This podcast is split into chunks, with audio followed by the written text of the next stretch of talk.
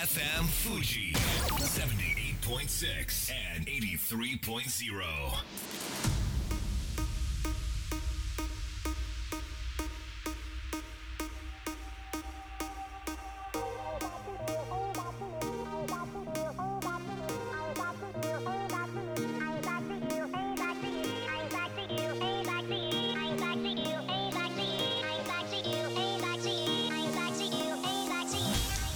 月曜夜のひとときいかがお過ごしでしょうか？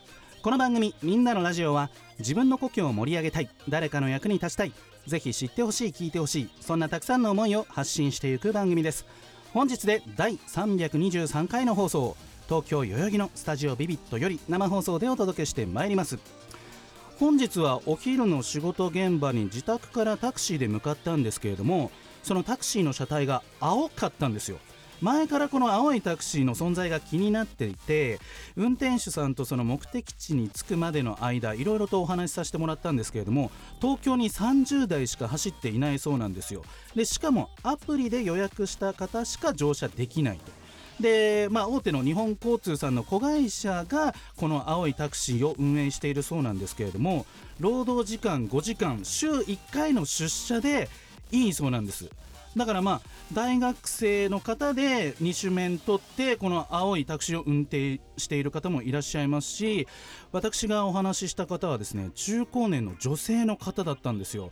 前からタクシーの運転手やってみたいと思ってたんですっていうのがこの労働時間5時間週1日っていう条件で、まあ、達成できたということで働き方を提案するだけでこんなにも生き生きする。そんな時代なんだなと感じました。こんばんは DJ 西川俊也です。さあ番組の進行はもうお一方。どうも毎日健康唐揚げ生活有野育です。よろしくお願い申し上げます。よろしくお願い申し上げます。私もいつか青いタクシーに乗ってみたいです、ねで、はい。あの私先日ええ。誕生日を迎えまして、まああ。昨日なんですけどおめでとうございあます。ありがとうございます、はい。で昨日イベントをやったんですけど、はいはいはい。なんと山梨から来てくださった方がいてでえー山梨？私あの FM 富士みんなのラジオ出てるんですけど知ってます？って聞いたらあもう毎回聞いてます。素晴らしい。むしろあのみんラジオ聞いてあの今日来ましたってこうイベントに来てくださって。嬉しいですね。すごい嬉しかったです。誕生日会盛り上がりましたか？盛り上がりました。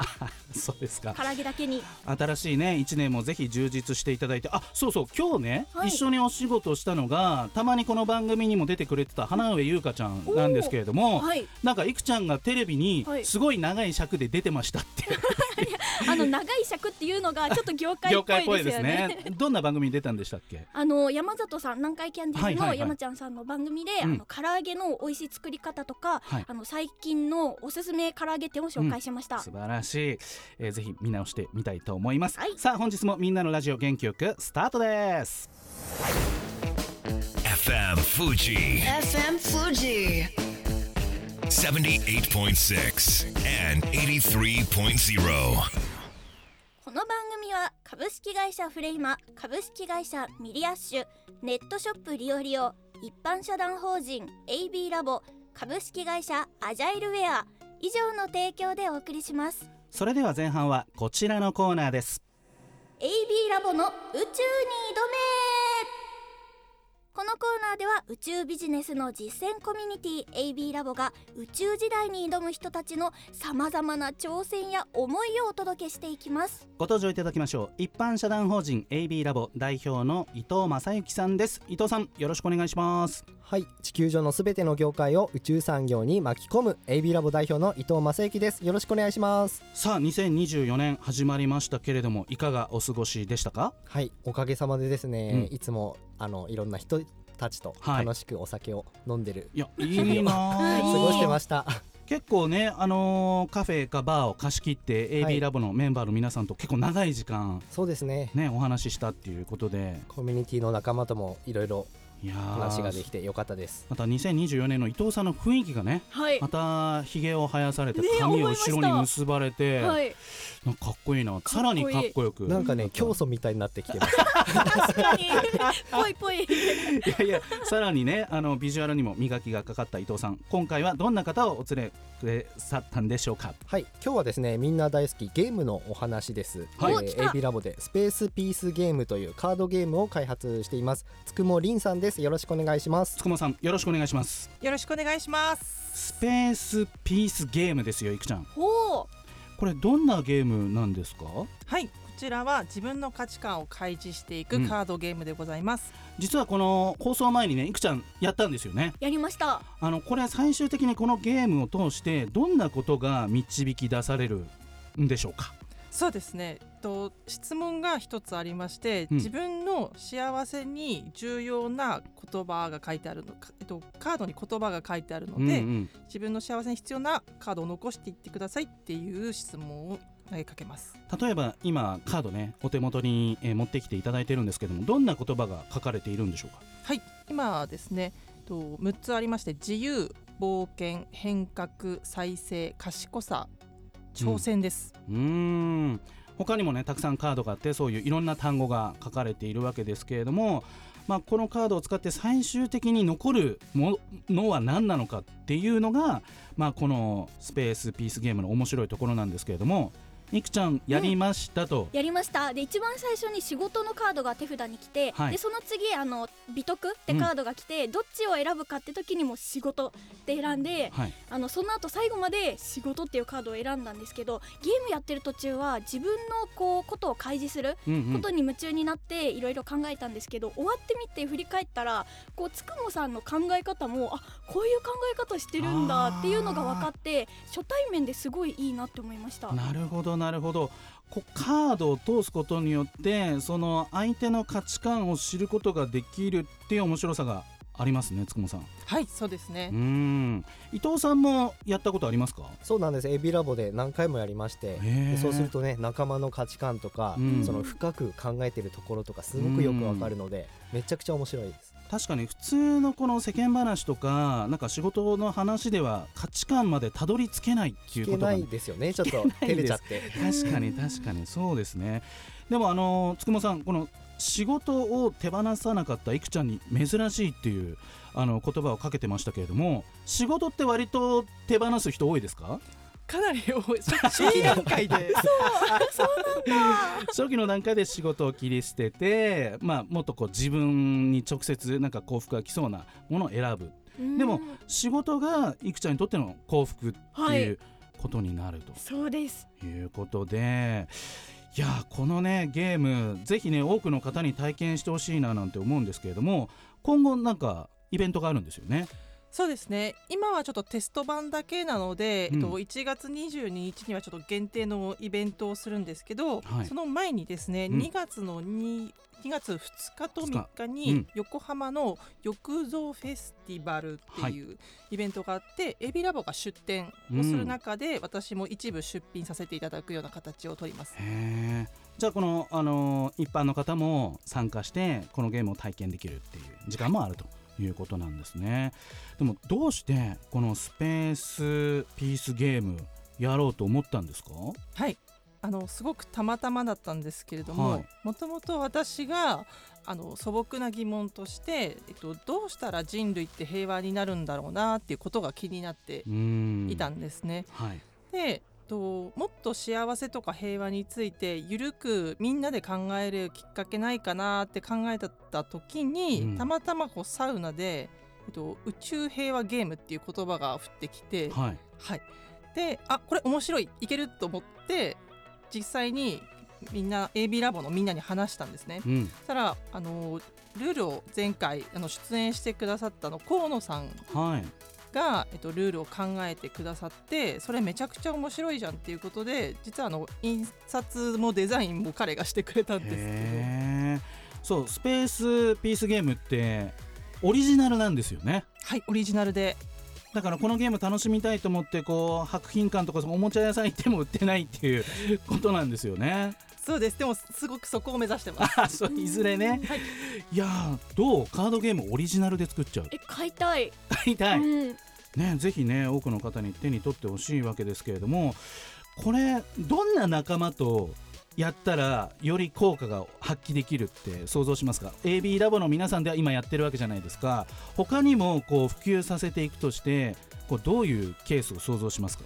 そうですね。今ちょっとテスト的に、うん。と AB ラボの仲間たちでやらせてもらったんですけど、と、9人いてうん。6時間盛り上がったんですよね。すごいな。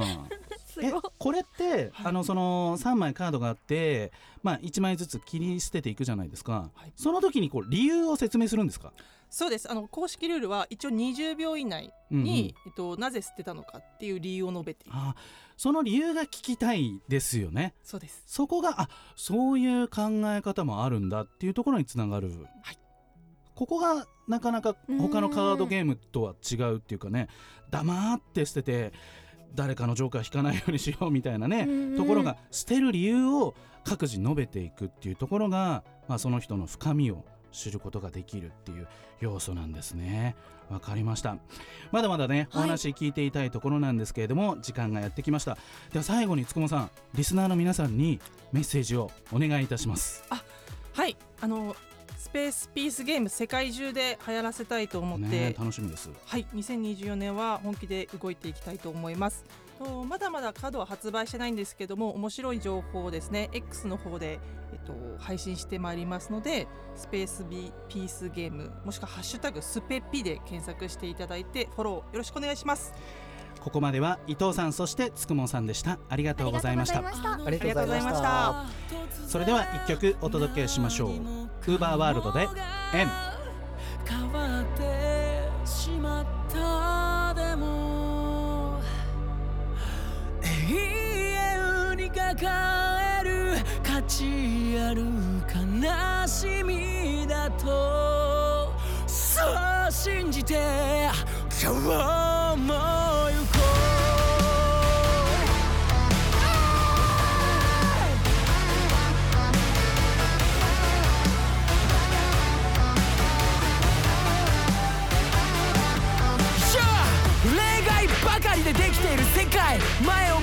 してもどちらが前かわからない時だってある。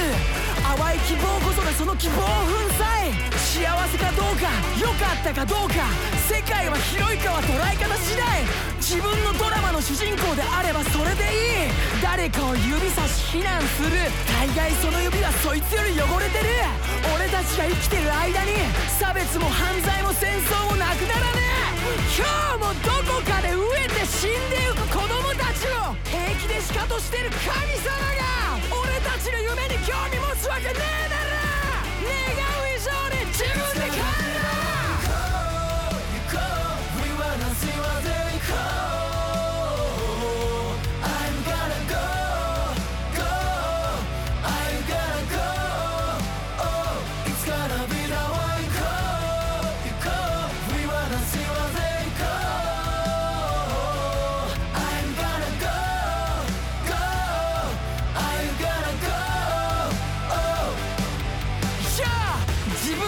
の価値よりも。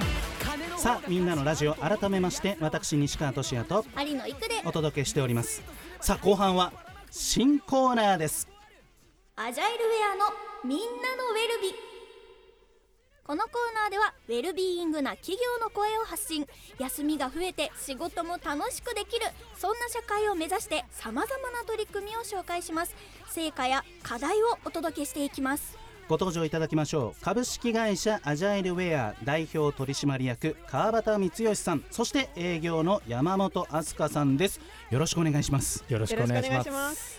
さあ川端さんねいくちゃんはい。ウーバーワールドが大好きなんだって。おお、今流れている曲特に好きなんですよね、そうです。ありがとうございますあのーうん。年末ですねウーバーワールドのライブのために福岡まで行ってきたあの大阪クルーの川端です。はい、あのクルーっていうのははい。ファンっていう意味なんですけども、へえファンネーはいムクルーなんですね、はい。じゃあ大事な質問していいですおかはい。アジャイルウェアってどんな会社ですか？あそっちですね。はい。そうだ。あのそうだはい。ーはい、アジャイルウェアはですね大阪に本社を構える IT 企業です。うんで社員数が60名になりまして、えー今年1月に13期目を迎えました。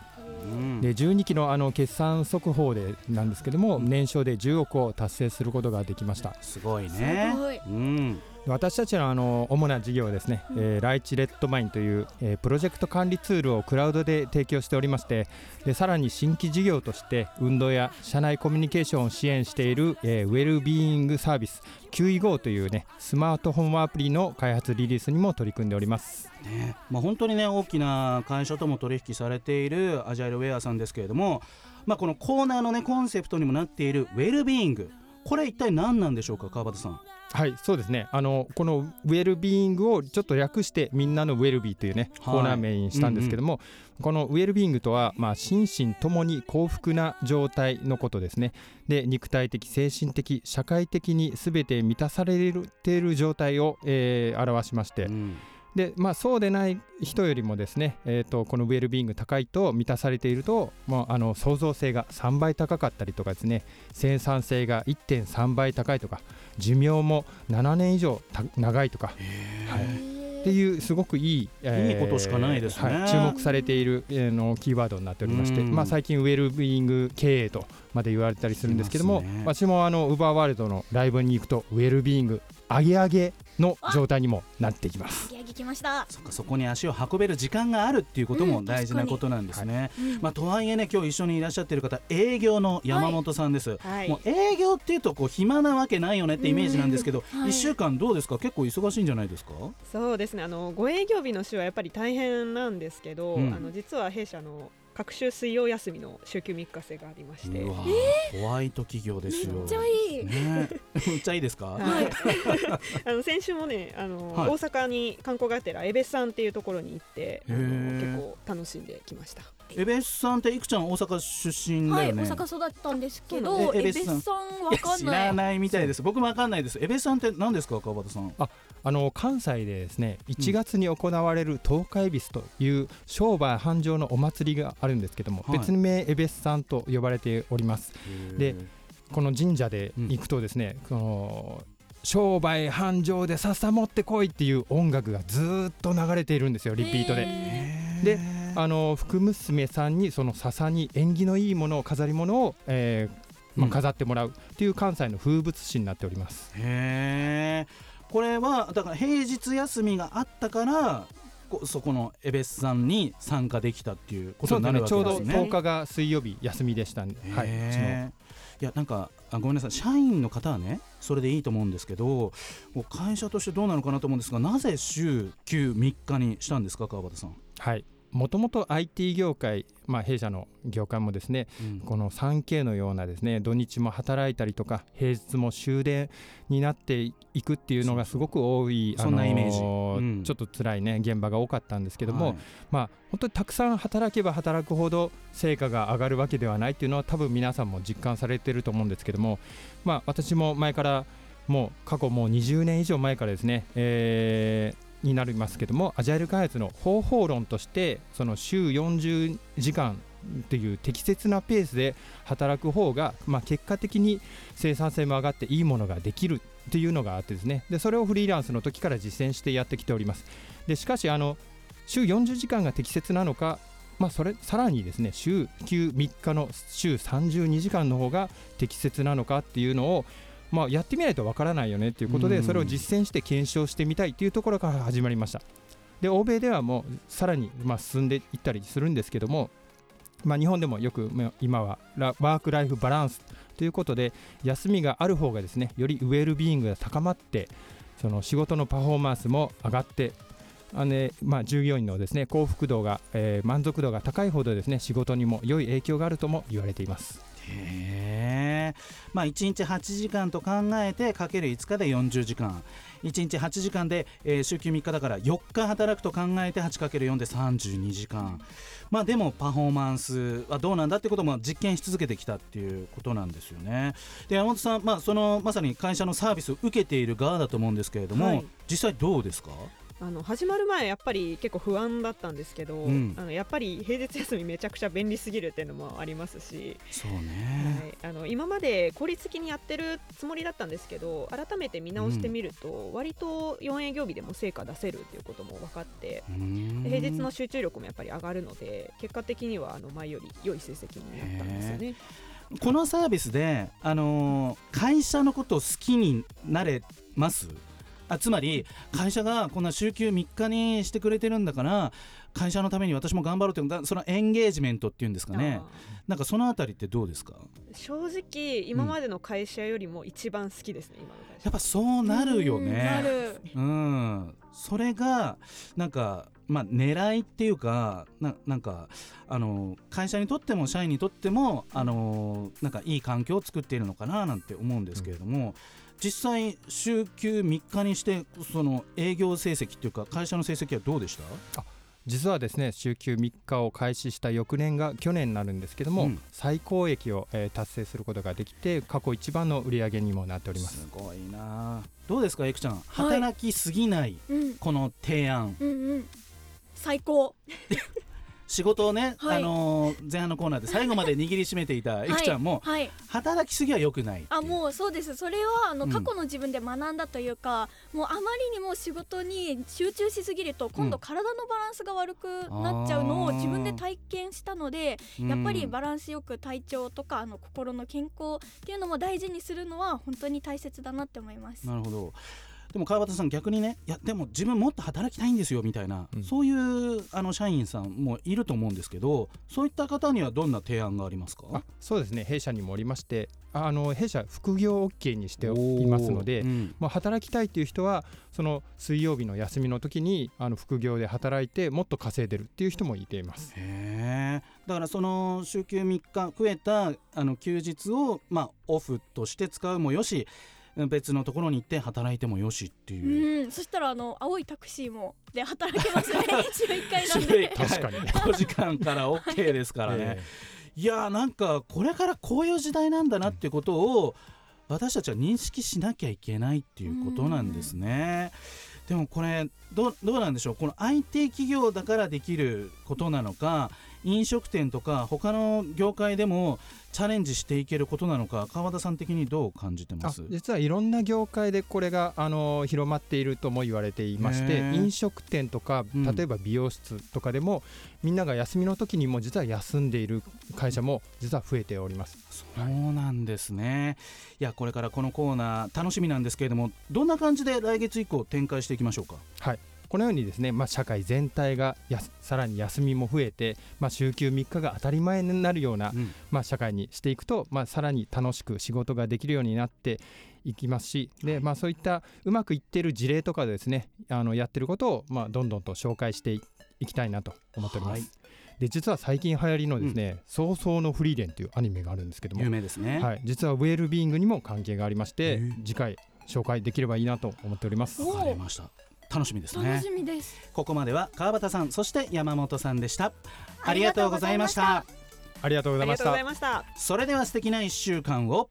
ままた来た来週。この番組は有限会社東音楽器足立センター柴田ホーム会計事務所一般社団法人障害健康社会推進機構株式会社テンパー以上の提供でお送りしました。